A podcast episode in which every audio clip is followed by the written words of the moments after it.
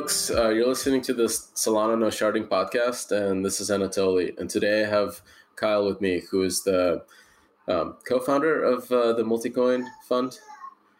Um, awesome, great to have you. Um, hey, totally good, good, to be here. I feel like we've never spoken before. Yeah, yep. so this is like um, special podcast. You might hear my kids in the background. I'm working from home, like everyone else in San Francisco, who is basically under quarantine. It's uh, kind of a crazy time. Uh, it is wild. Austin just shut down bars like I think yesterday. I do not have kids, but yeah, we're all we're all working from home, and like the world is on fire. We're yep. smiling though. Yeah, yeah, yeah. The world is on fire. Um, it is like uh, a, a black swan event, and like critically, like I, I, think we had one in Bitcoin, right? It went from twenty two thousand to like thirty eight hundred, or maybe even lower. But this was correlated with a market crash and this like real human event, which is a pandemic. It's it's been crazy to see how the crypto markets have reacted, how correlated they have been. Um, a lot of people myself included, are all asking the question: How long will the correlation, you know, keep going? At least for the last 24 hours, the correlation seems to have broken, but, but that's not enough data to draw meaningful conclusions. So there's a, a, whole lot of questions up in the air, and a lot of people are trying to figure out, you know, is this thing at, is this the bottom? Like, are we close? Like, what are people about to go way more risk off? Is this thing about to get way worse? And so, like, the prices are just going to be all over the map for a while. Yep. Um, so the panic, right? Like that had some interesting um, aspects to it. Like we actually saw uh, BitMEX, I believe, right, institute its own internal circuit breaker, is what we think. Um, that usually happens in real markets, but not. I don't. I don't think that's ever happened in the crypto markets before. Yeah, on on on March 12th, there were I think two two big moves down. Um, and during the second move down, uh, as the price discrepancy between BitMEX and Coinbase was, I think, like four or five hundred dollars, um, and BitMEX had a, just a series of cascading liquidations going. Um, at one point, the, there there were two hundred million dollars of liquidations that were outstanding, but there were only twenty million dollars on the order book, um, and so the price of Bitcoin could have actually gone to zero for a second there. And very conveniently, at that moment, BitMEX basically turned off. Um, so you know, either uh, it was a total coincidence and the, the bugs were in fact there, they said were, or you know, they basically just turned the servers off. Um, they obviously won't admit the latter, but like, it seems like the best explanation um, because like the coincidence is just too, too like invaluable otherwise. Yep. Yep. Uh, so um, I like wrote, I, you know, I, I started immediately thinking about how do I fix this problem as an engineer. And I had this kind of interesting idea, which I think only makes sense in the context of an exchange running on a blockchain. And this was, I don't think I would have had this idea had we not had this like previous exploit earlier with flash loans where somebody had a basically they they found this like exploit in the state machine in Ethereum between all of this stuff, right? Like, and was able to borrow money and return it in the same transaction and just kind of evaluate a bunch of state with those funds as if they were theirs and make a profit. Um, it's kind of like from like a from like a computer science point of view, almost see it as like garbage collection. Well, obviously, right in a market, you should never have arbitrage right? It's the price price in one part of a market should never be like above the price of in another part.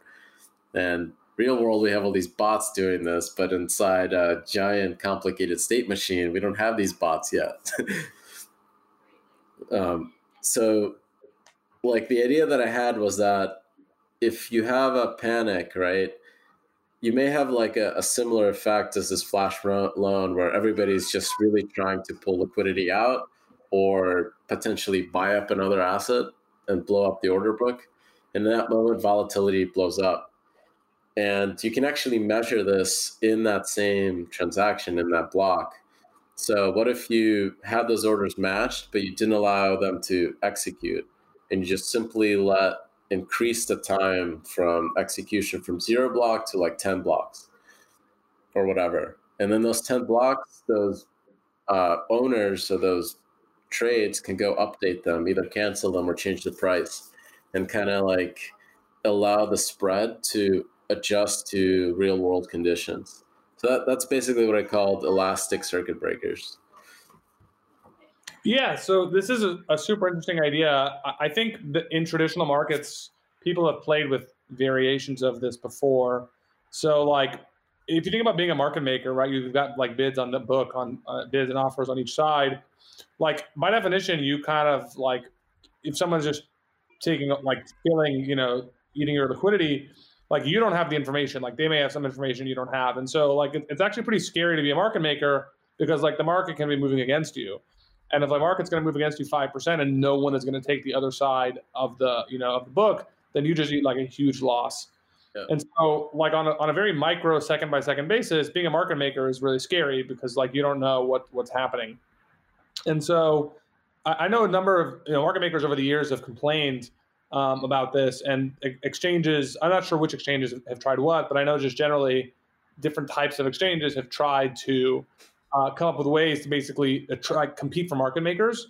With the idea being that if they compete for market makers, they'll they'll attract takers there because they'll, they'll offer like better better functioning markets.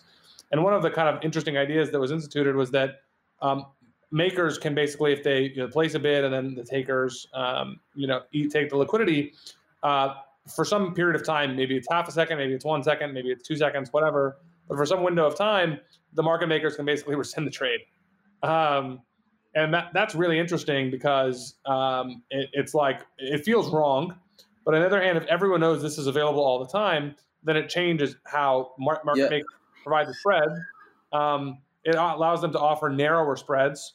Um, so most of the time, that's actually good for takers, right? It only ends up in these periods of like heightened volatility where some takers can have trades rescinded, but most of the time, it actually is good. And so it's a real question of like who's borrowing from who, right? Like, um, yep uh, yeah. Yeah, yeah, and and that like after I had this idea, I started thinking about like, so what would this market even? How would it behave, right? Like if you know that um, people, if you know that in in a panic, right, you actually have this extra time, then that means that you can tighten the spreads because you know that any execution that will occur is going to be close to the spread, right? So to me, it seems like under average load, right, you actually have better performance. And when you do have a panic, fine, you lose your order, but that's what's supposed to happen, right? It means it means we the market wasn't behaving with like everyone knowing all the information they're supposed to know. Yeah, yeah, I mean, it's a real question of like you can say market makers are supposed to know, and like I guess they can, and also like how market makers. I mean, market makers' job is provide liquidity, not to to take into account necessarily information, right? Like they just they have capital and they're just providing liquidity on each side of the book. So it's a really interesting philosophical question. Uh, like who should market makers be? What kind of risk should they be forced to take? Um, do you want to bear that cost all the time, or just some of the time? Right, like it's it's and they're like very gray on how you think about that. Yeah. Yep. I'm. I think like it's like these markets are so different from centralized ones that like it's almost like a, a like a like there's ways you can build centralized markets where they do have flash loans right? They can give you leverage within the marketplace. The broker can like the the exchanges can do it right? They can literally print money within the exchange as long as you pay it back. Right. Right? Like uh, I mean, the exchanges should do it themselves, right? Right. Like... yeah. Yeah, but like within a decentralized system, you have to build these tools that are available to everybody permissionlessly. So it's it's like such a uh, different beast that I think the behaviors are going to be different. Um, but hopefully, in a more fair system hopefully, I mean, what I'm guessing is going to happen is just like you know, you've got Citadel and Two Sigma and all those guys now who have you know like uh, like to like do market make and do arbitrage and stuff. I mean, they have all this crazy infrastructure to like they compete on like a uh, like millisecond or microsecond basis for speed. like you're going to see the same weird stuff happen around crypto but it's going to be permissionless and so like it's going to be different because we're not going to know that the server is like in this data center over here like the server is going to be ro- it's going to be rotating you know and and so that's going to create all kinds of weird distortions and I, I don't know like maybe it makes it more fair or maybe it makes it even harder like it just raises the barriers to entry and, and like only supports five people who have the capital to do that right? Like i don't know. Well like the block producers i think have to become market makers like at the end of the day. Like when you when you have this like this giant state machine that is so complicated that there is opportunities for arbitrage in this open space that everybody knows. Um, like the block producer has to go and go and like clear it out right? So they are they are market makers. They are like effectively running some kind of algos or bots or something like that and picking what goes in and what clears the state. Um, even if, by default right now like the algorithm is give me the transactions with the highest fees ultimately i think that's going to change right? Yeah i mean like this gets kind of i mean to the even deeper question of like the security model of all these systems. I think hasu a few months ago with i think james prestwich and a few other people wrote like that great article about miner extractable value. And like clearly this is miner extractable value. Um, and so at some point like as there's more and more value here to be had someone's going to write the software that you know makes makes all this happen. It does not appear that miners are doing this today um, in any sensible way. Uh, however, I think that's going to start changing over the next. I think over the next six months, we're going to start to see this happen on the margin. Um, I don't know if it's going to become like a systematic practice, but I expect to see it start happening soon. I, I remember we, we've seen kind of variations of this already. Where I, I remember back in 2017 when Bitcoin was like basically full uh, miners, a couple of the mining pools basically said, hey, if your transactions aren't going through, send them here. And like if we sit on, like if it doesn't go through for like six hours or whatever, like we'll include it for you at like a low a low fee. Um, so we've already started to see miners kind of like write overrides on on just the default algo for transaction inclusion, and I expect that's going to really accelerate. Um, and I do think they are going to start to basically you know provide liquidity. You think they already do this for exchanges? Like basically mining pools will like have like a direct connection to Binance, for example, where they tell them, "Hey, we need, we want you to prioritize these transactions." Um, I know for a fact one uh, protocol uh, that we actually we invested in, although it's not yet announced. They are working with a mining pool to ensure transactions do go through. Uh, I think it's basically like a handshake. I don't think there's any like revenue split or anything, but uh, as this stuff becomes more important, I can expect to see, you know, those, those become financial relationships. Um, and what's funny is like all of these have analogs in traditional markets. So like the, probably the most well-known one recently that's gotten press is actually Robinhood. Like Robinhood's business model is primarily payment for order flow. And so, right, the idea is that yeah.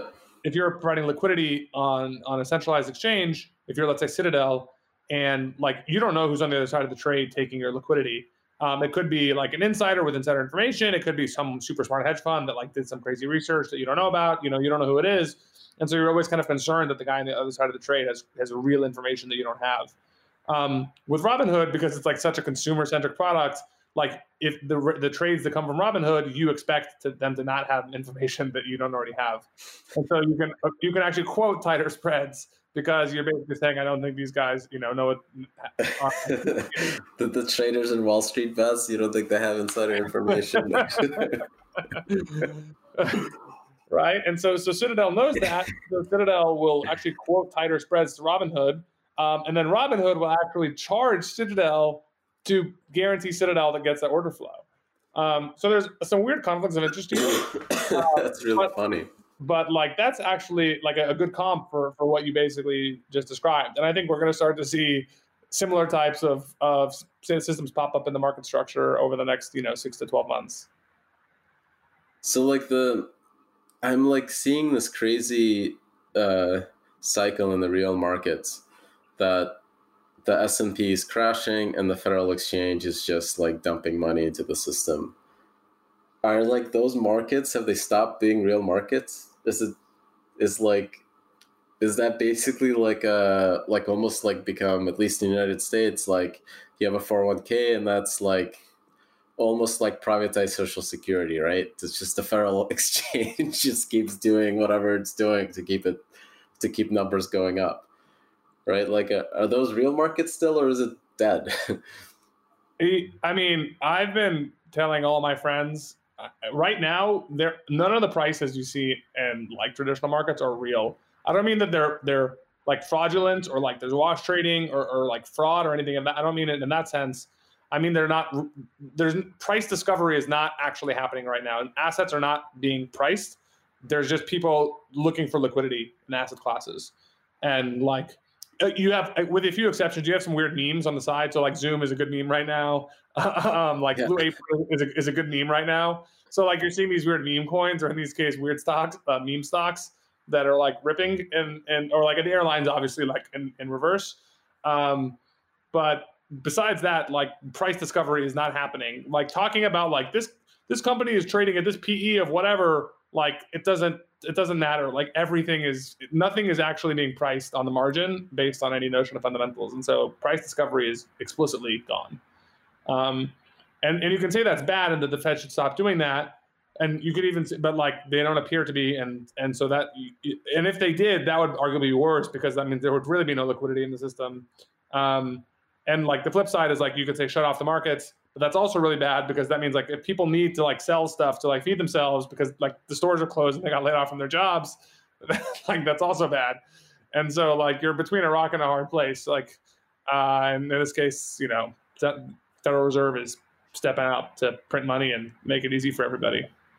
It's um so like uh like it seems to me like crypto is like really the only real market left. Maybe forex, right? There's still central banks that then you can bet against them, right? Which central bank is crazier? Um, yeah, and you, you can probably estimate like I mean some people are trying to estimate like organic capital flow for FX markets, right? Like right. which dollars flowing between countries. So that, that stuff I guess is is real to some degree, but certainly the price of like equities and bonds right now are like this is an actual price discovery happening.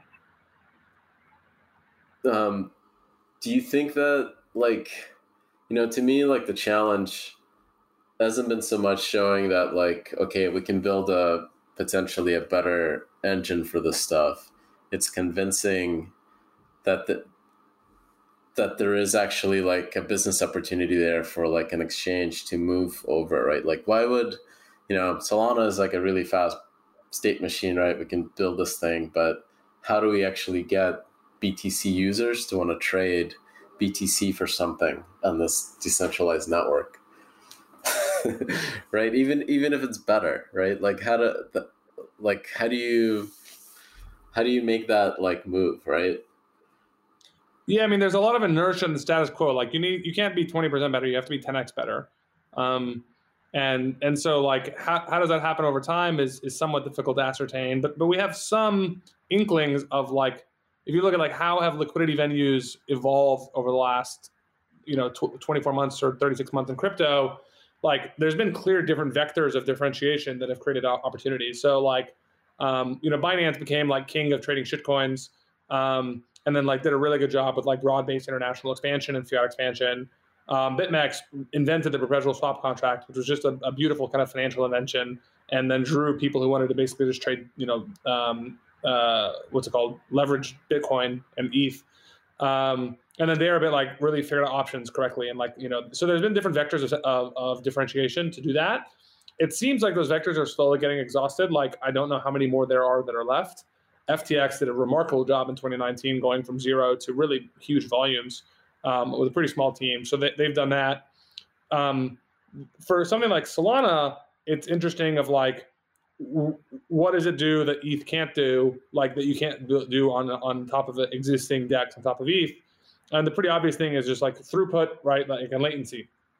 And yeah, like, you need those things to run a decentralized exchange. Um, I mean, you can't build like a serious order book on ETH. You know, like if you use this elastic circuit breaker approach, you would need like two hours time, right? Where for orders to like to, for people to update their orders, and that's effectively broken. yeah. I, I wasn't even meaning like a limit, the limit limits on the limit orders on book, just just non custodial, but you have like a centralized order book and centralized matching. Um, but even that with ETH doesn't work because just like, dude, the number of trades to go through, like, I mean, it's just like there's a huge number of trades that are going through, and like that wouldn't work either. And so, like, if there is a group of people who want non-custodial trading, um, right now they still don't really have a place they can do it with with meaningful volume. Um, it's just too gas expensive and too many trades, and so uh, I'm I'm optimistic that that those people, if if there's a exchange that works on Solana that lets them trade the assets they want to trade, I'm optimistic that the people will use it. Is it going to like displace BitMEX or Binance overnight? Like for sure, it's not. But I, I think there's today. I think there's demand for 100 million dollars of daily liquidity uh, going back and forth on uh, like like of people who are would prefer to be non-custodial. Um, and I think that number is growing pretty meaningfully. Uh, I would surprise that number is two, three, four x by the end of the year. And that liquidity, you you think it's just uh, BTC and ETH, right? Yeah, pr- predominantly BTC, ETH, and USDT. Those are by far the three most important pairs. In the, in this black swan there was no like run on USDT, like meaning that like people weren't taking USDT and converting it to fiat, were they? Correct. Which is bizarre to me, like because from what I understand, USDT is only backed by Bitcoin, and if Bitcoin drops, what is there to back it, right? USDT is backed by uh, is backed by um, eighty percent dollars that they've they've paid back. So it was seventy four percent backed by dollars, and twenty six percent backed by IOUs that were questionable if we get paid back. Uh, but they have paid back like six percent of that or something. So it's like eighty percent backed. But like people don't seem to care. So. I mean, all we know, Bitfinex will repay the the loans like before they get the IOUs back. Which at this point, at that rate, like that's like two years away or whatever, right? Like, so it, I, I hate. I don't want to endorse their action, and I I don't. But like, it seems like it's going to be okay. Like the dollars are, are there most 80, at least eighty percent of them. Yeah. it's the problem for like the decentralized space that they can't do those kinds of shenanigans to grow for growth because you're stuck with this technology that just won't let you cheat, right? maybe, maybe. I mean, like, well, the, the, the, flip side is that like if it was if it was decentralized to begin with, then like you wouldn't have ever had the problem of like you know dealing with crypto capital to begin with and like all that stuff. And so I, I don't you, know. Would you be able to grow, right? Yeah, you'd be able to grow. Like look look at Maker, right? They they had a kind of a bug where their bots when they saw the gas prices shoot up stopped trading, right? Uh, and it, one person figured out that that was happening and was able to clear a bunch of ETH at zero DAI Yep. And if this was Bitfinex, they would have just swept it under the rug, right? and, totally. And they wouldn't have had to deal with this fallout now where I don't I don't know, is Maker gonna survive this? Maker is gonna survive this. Um, it could have, and you can even argue it should have exploded last week. Um, I think there was a huge, like a very meaningful public Maker could have actually imploded last week. It did not. Uh, I think largely a function of luck. Uh, but it, it didn't, and, and it's very clear there's tons of community support for it. Um, and so it's going to remain solvent. I'm not worried about that. Well, yeah, like humans, humans have a lot of like uh, feedback systems to allow us to deal with with fuck ups, right? I, I, mean, the way I think about I, I kind of contextualize Maker is because I, I, was pretty concerned about it too in kind of the 24 to 48 hours after all, all, the stuff went down. And the way I think about it is the ETH hard fork for the DAO was way more catastrophic than this Maker, like this Maker bug. Um, and also the ETH community at the time was so much smaller than it is now. And like ETH survived that. And so um, if, if ETH survived that, like Maker can survive this. Yeah, that's true. Yeah, that was I remember, a... I remember, man. I was just getting into ETH at the time, and I was like, "Yo, this thing is dead." well, like you guys violated immutability. Like this is what blockchains are. yep. Yeah. Um, I mean, they haven't done it since, right? So they kind of like they maybe they're scared, learn their lesson, or there isn't enough community pushing to save anyone. I suppose. Yeah, I mean, there hasn't been anything that as that bad that's that's happened, which which is good. It, it would be a lot harder to do something like that today. I mean, back back then the community was so homogenous. It is still pretty homogenous, although less so than it was in 2016. Uh, so, so is the um, I guess my my theory, kind of like financial theory for these networks, is that they're almost like a, a lending club, software like a you know what a lending club is? People get together, they pull their money together, and then they like lend it out. Uh, I mean, I understand. The, I'm not right. people do this. No one invited me to. Like, yeah, I know. Like, I, I, think I think they've gone out of style, right? So this is like a global one for nerds, where you have software around it, complicated software around these systems. But within this, right, like we we get to build something cool like Maker, right? So, but ultimately, the community, right, is what kind of keeps it going. So to me, like these like this critical time for us at least during this launch is that we get these people in and kind of keep them right? Like part of the club that they don't they don't get get burned or destroyed. In a lot of ways like i I'm, feel like we dodged a bullet with launching after the crash than right before it. Because what would, what would happen if this crash happened like two weeks after we launched right? Yeah people would have freaked out. Yeah all those users would have been like would have been screwed. So it's uh, in a lot of ways, right? Like maybe the start is going to be slower, but at least we don't get to see that um, all that effort being destroyed, like in just one one fail swoop. That that's a really interesting point, and yeah, I I think you're right. Like that would be like if you launch it and then, yeah, a week later that happens, like it's just everyone gets scared. Are there are there any projects that launch um, in the peak of like the the, the twenty thousand Bitcoin peak that still survived? Maker. Maker, yeah. Maker, I think launched January of eighteen, if I'm not mistaken. Yes. Uh, what else launched at that time? Uh, I mean, Telegram like started raising money right then. uh, what else raised around that time? Chainlink. I don't remember when Chainlink was raising or, or not raising. I don't, I don't know. Uh, so, do you think this crash is going to be harder to recover for crypto than the one from you know twenty thousand to like thirty five hundred? I'm not sure. Um, not investment advice, and I, do, I don't know. Yeah, we we have theories, but like we have many theories, they they are daily opposites, and like and there's conflicting data supporting each theory. And so, like, we, it's too hard to know which, like, have conviction in, in one over the other right now. Um, yeah, I mean, like, we are all kind of stuck at home, at least in the United States, which is uh, kind of interesting for decentralized networks. You don't need to go outside to work on them, to participate in them, uh, to be like part of the like doing all these uh, online events and podcasts seems like in a lot of ways our business hasn't changed. So i'm curious if it'll become just a larger part of the overall world simply because of that because you're able to push it forward so it'll start eating up more of the space that was left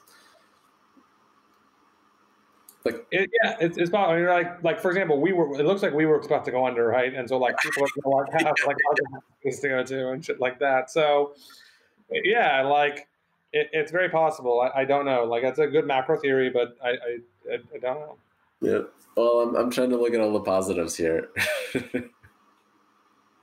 um. What's a positive? I mean, a good positive we work is if you need to rent office space, like it's going to get real cheap to rent office space. yeah. That's funny. Translators are better going to be in higher demand. Yep. Yeah. I don't know. What do you guys? Uh, what were you planning before the crash? Like you guys probably didn't see it coming, right? I mean, we were following the virus. Um, you know, we had some some theories about what was going to happen, what was going to ha- was not going to happen. Some of those theories played out, some of them didn't. But um, we we've been we were somewhat prepared. We could have been more prepared, but we were not like totally caught off guard. Uh, I mean, in terms of our, our plans, like we were supposed to host our summit, which like that's not that's all canceled, but that's not happening. Um, and besides that, I mean, life like goes on. Like we have all the things that we keep monitoring across all the major networks. We keep looking at new deals. Uh, I we think we issued a term sheet last week. I think we issued a term sheet last week. So like we're still doing new deals, um, helping our portfolio companies wherever we can help them. So life life kind of goes on in, in that sense. Yeah. Um, um, you guys are like were some of the earlier investors in Solana. Um, you kind of saw a lot of the protocols kind of mature over the last two years. Um, you know, I kind of see like we're one of the first next generation ones. Is there another wave that's coming, or is this it? like I, I, I haven't seen anything else. I mean, I think Coda is maybe like the the last of like the kind of like there's there's like a quadrant, right? There's like sharding, which is near, right? Us, which is like screw sharding. We're gonna do everything with hardware. Ava, which is like okay, we'll we'll build like a DAG correctly. and then Coda, which is the zero knowledge based approach. I don't know if there's like a fifth column, right? Um, IBC, yeah. like Cosmos, Parity, but everything. I think to me, everything's becoming Cosmos. Like, why wouldn't we run a light client of every other chain inside Solana, and why wouldn't every other smart contracts platform do the same thing? Yeah, I, I, I think your your kind of framing is generally correct. Um, eh, to me, the biggest question is like either sharding or, or no sharding, and even Cosmos I put in the sharding bucket, or or certainly Polkadot, ETH2, Near, all these. I mean, DFINITY is supposed to be sharded, so like all these things are, are going in that direction.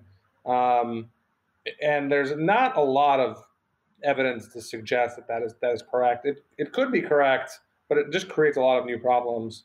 Um, but one problem that, that there's a lot. Coda is probably the, the, the, weird one, and I think there's another one. I think it's called Mir Protocol or Mir, something like that. Yeah. Yeah, um, which is I think it's similar to Coda, kind of in terms of the approach. Although I don't know the the details. Um, the big problem right now is that the funding has dried up for like what I've realized is if you're going to launch a new layer one, like you just need a minimum of like fifteen million dollars. Like you just can't do it with less money than that. Um, because like there's just so much stuff you have to, to get do and get right and like you need amazing engineers and it like it takes a lot of time and t- test nets and all these things and and so uh, you, you need a lot of capital and like there is not capital today to support those that kind of funding um, and so even if there's some magical new thing that like is the right answer and has some crazy breakthrough um, um, unless there is just someone who really, really believes and has a big, big, big checkbook, and there's not many of those people out there, uh, it's very hard to see that thing coming to market. Yep. Yeah, that makes sense. I mean, the it seems like a lot of the the the costs that people didn't realize are just the taking the crazy idea. You're taking a lot of technical risk than actually commercializing it on real world hardware real world networks with real world users, right? That there's so many things that people don't anticipate in terms of how much engineering time is spent on making that real. Um, and that engineering time is expensive. There's just no other way to do it. So kind of like your innovations are basically if you can't do it on Tendermint or ETH, you're you're stuck. yeah, yeah, totally right. Like you need to be able to skip a lot of steps to like launch your chain. So Tendermint may up there, uh, we're seeing new stuff, um, like trying to try and use Tendermint, but um, you know, it, it's still just like it's, it's, really hard to get this stuff out, uh, and you need a lot of capital, um, and you need people who are bought in who are going to help you and support you along the way. Um, and so it, at this stage, getting someone who's going to underwrite like a big ticket there is also just like invest the time is, is pretty difficult. Uh, I do think what's going to end up happening over the next five years is a lot of these layer ones are, you know, the next 12 to 24 months is kind of make or break time for these guys. And if they don't kind of make it up the kind of growth curve, then a lot of their R&D is, I mean, it's all open source, right? And so we'll slowly start to see that stuff get incorporated into, into other chains. Yeah, and I, I don't even see that as almost like other chains being evil. It's like another chain hits its growth curve and it needs to solve a problem. All, all of us have been trying to publish everything we're doing and like say, hey, we're the best, right? This is how we solve this problem. I'm gonna Google it and find it and, yeah. and incorporate it, right? Like because now I actually need it. But that's that's kind of like the, the ironic part there. um, I'm like, what do you think actual growth looks like for these networks? That that part is like still not hundred percent clear to me. I don't think it's, it's clear to anyone. Um, what, what what's clear now is that ETH, like DeFi, is interesting and it makes sense and there's some value there, but like it's very hard to see how DeFi grows more than 10x from here. Um, in terms of just number of users. I mean, like that's like just ETH constraints. Like it's just it's very difficult.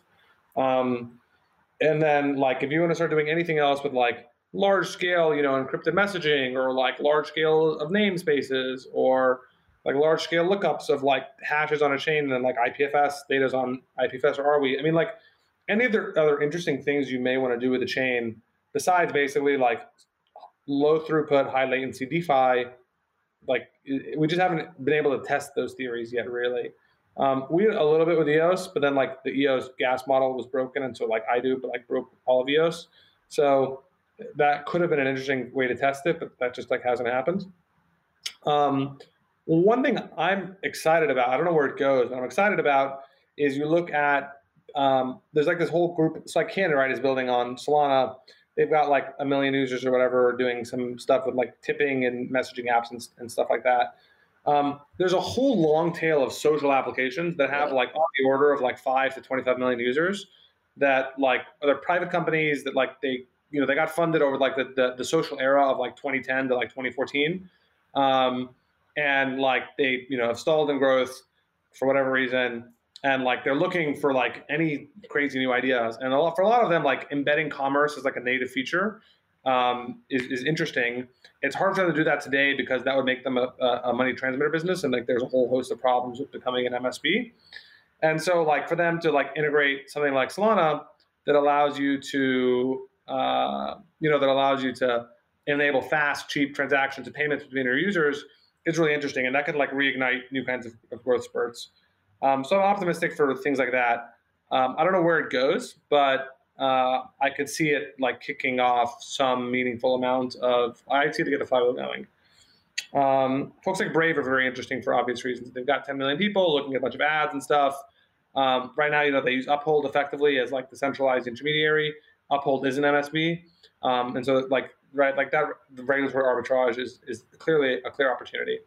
Um, I think there's lots of these kinds of opportunities on the margin that most people are not kind of seeing, and and I don't know how you like have one plus one equal four. Like I don't know kind of where the emergent value comes from, but I'm pretty sure you can kickstart these networks.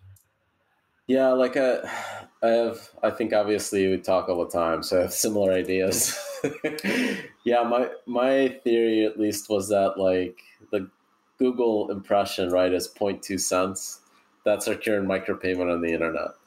So there's, I think, in a lot of ways, it's saturated. How much, how much attention? Not not bring up the attention token, but just like my human attention is now fully saturated with advertisement. You just can't give me more, right? It's like a zero sum at this point. So there's needs to be a way for like those businesses to grow um, and replacing ads with some kind of network effects through commerce, even if it's micropayments between users for you know jokes, right? Like you know, karma or like you know, trolls, troll posts on Reddit, right? Stuff like that. It doesn't matter what it is, but if that stuff has value and there's enough of it generated between users, you can start, I think, generating similar revenues to what we see with advertisement. Um, but it has to be cheaper transaction wise than a, a Google impression, which is point oh, two yeah, cents, right. right? So like that that's kind of like I think for those business cases that puts a a real bound on the performance of any single shard in the network. Which is why sharding sucks, but um, Are we, we're on the sharding podcast. Yeah, yeah, yeah. make sure. We're in the right place. we're the, the no sharding podcast. Oh shoot! All right, yeah. I think I gotta go. I think I'm in the wrong place. I walked in the wrong place. yeah, yeah. The the the the sharding podcast is in the other shard. uh, do you guys um, do you think that like the layer ones that are going to stop being friendly to each other?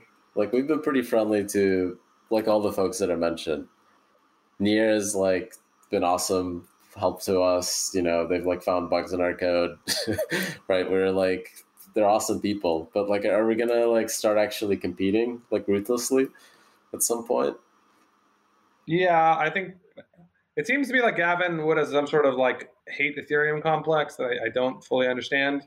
Um, I'm fairly certain that Polkadot slash Parity will attack Ethereum in some way this year. Um, I think that's probably the only likely form. I don't want to say formal, but like the only likely battle you'll see that like spills over into public view in some sort of obvious way. Um, I do think as if another chain starts to meaningfully attract attention away from Ethereum, that the Ethereum people will start to attack that other chain. Probably they'll do it covertly. Like I don't think they're going to announce it or like take credit for it or anything. But um, I, I, could see a, a very. I, I, think it will get uglier over the next twelve to twenty four months for for sure. So me. mean then, like, you mean like trying to uh, exploit security vulnerabilities, stuff like that. Stuff like that, yeah. Things like uh, jamming up like the the the transaction throughput, causing like if there's like a slow database read somewhere, whatever, right? Like spamming that and like causing the chain to come to a halt. Like the Shanghai attacks were like some derivative of that. So I expect to see all of those kinds of weird things happen. Um, and I suspicion my suspicion is they'll for the most part be unsuccessful.